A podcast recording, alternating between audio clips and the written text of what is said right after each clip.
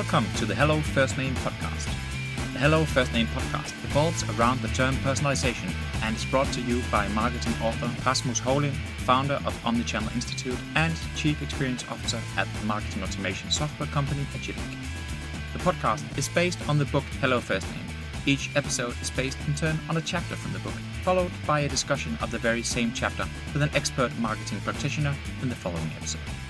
As always, you can buy the book on Amazon or other bookstores. You can also choose to listen to it all for free on your favorite podcast service.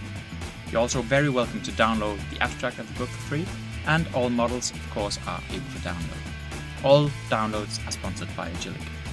I'll make sure to put a link to everything in the show notes. But you can always connect on LinkedIn, and I'll be happy to reply and help out. Chapter 5 Marketing Without Personalization. In Chapter 3, we settled on a definition of personalization that all marketing practitioners should be able to comprehend and will hopefully find useful. As we concluded, the definition is fairly wide. In fact, it is so wide that it may be hard to imagine marketing without any form of personalization, or at least some sort of customer segmentation, which we concluded is one form of personalization.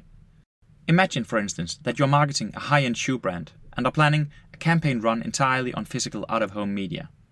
Obviously, you are likely to be happy to pay more to have your ads displayed on bus stops in neighborhoods where wealthier families tend to live.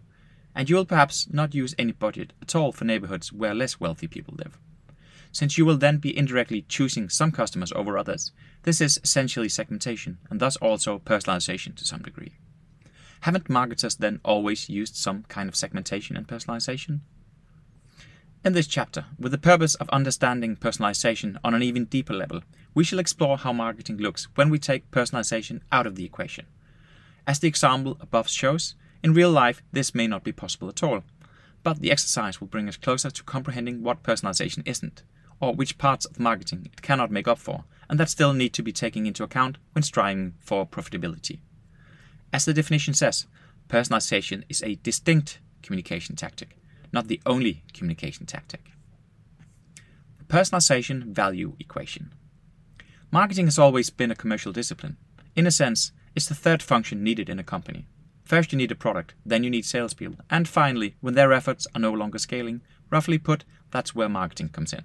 So, marketing has always been about creating value. But how is value then created? Basically, Value is created by taking your value proposition and presenting it in an engaging way to as many people as possible. This is illustrated in the following equation value equals proposition times format times reach. Short or long term value creation. In much the same way as personalization does, marketing can focus on creating value with either a short term or a long term perspective. Short term marketing is often referred to as performance marketing, and advertising for a long term effect is commonly referred to as branding.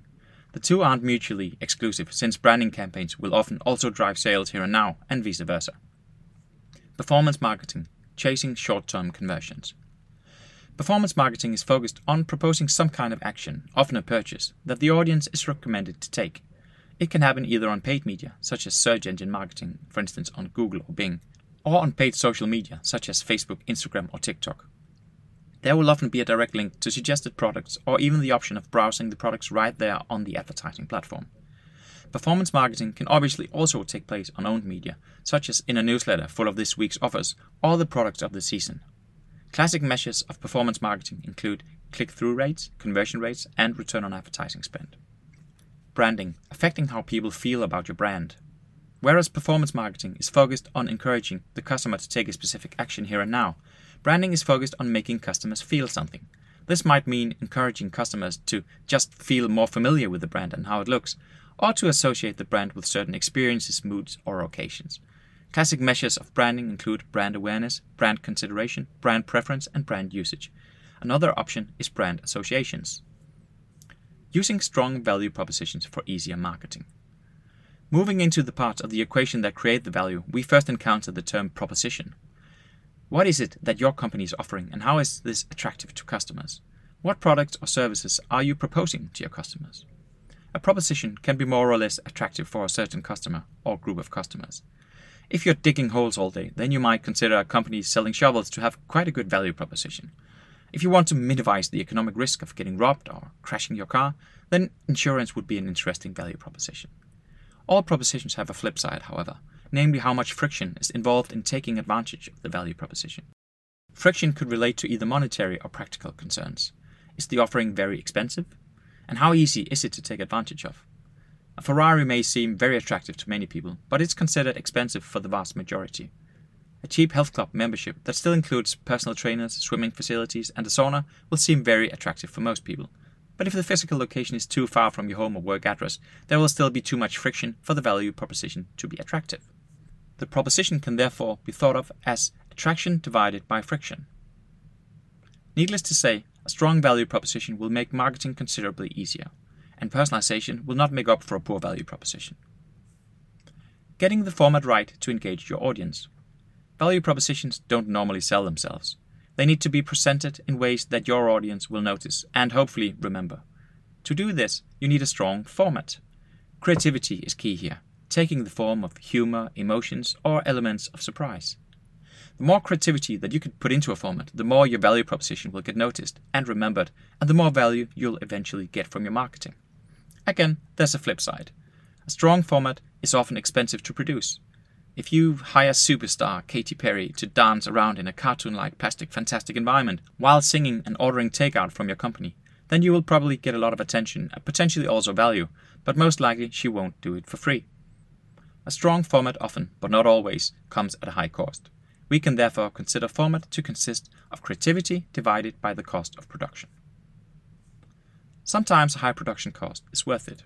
An expensive looking high end ad can create an aura around your value proposition, giving your audience the feeling that your product is equally high end. This can enable you to create value with your marketing even though the friction, for instance price, of your value proposition is high. Personalization does not void the need for thinking about format. If your marketing and communication are consistently boring, forgettable, unengaging, and potentially even insensitive, then it doesn't matter how good you are at segmenting your customer database. Achieving more value via high reach. An expensive ad for a good value proposition is wasted if no one sees it. Naturally, reaching a large audience is key to creating value. But reach is not just reach. Some channels will provide you with better engagement than others.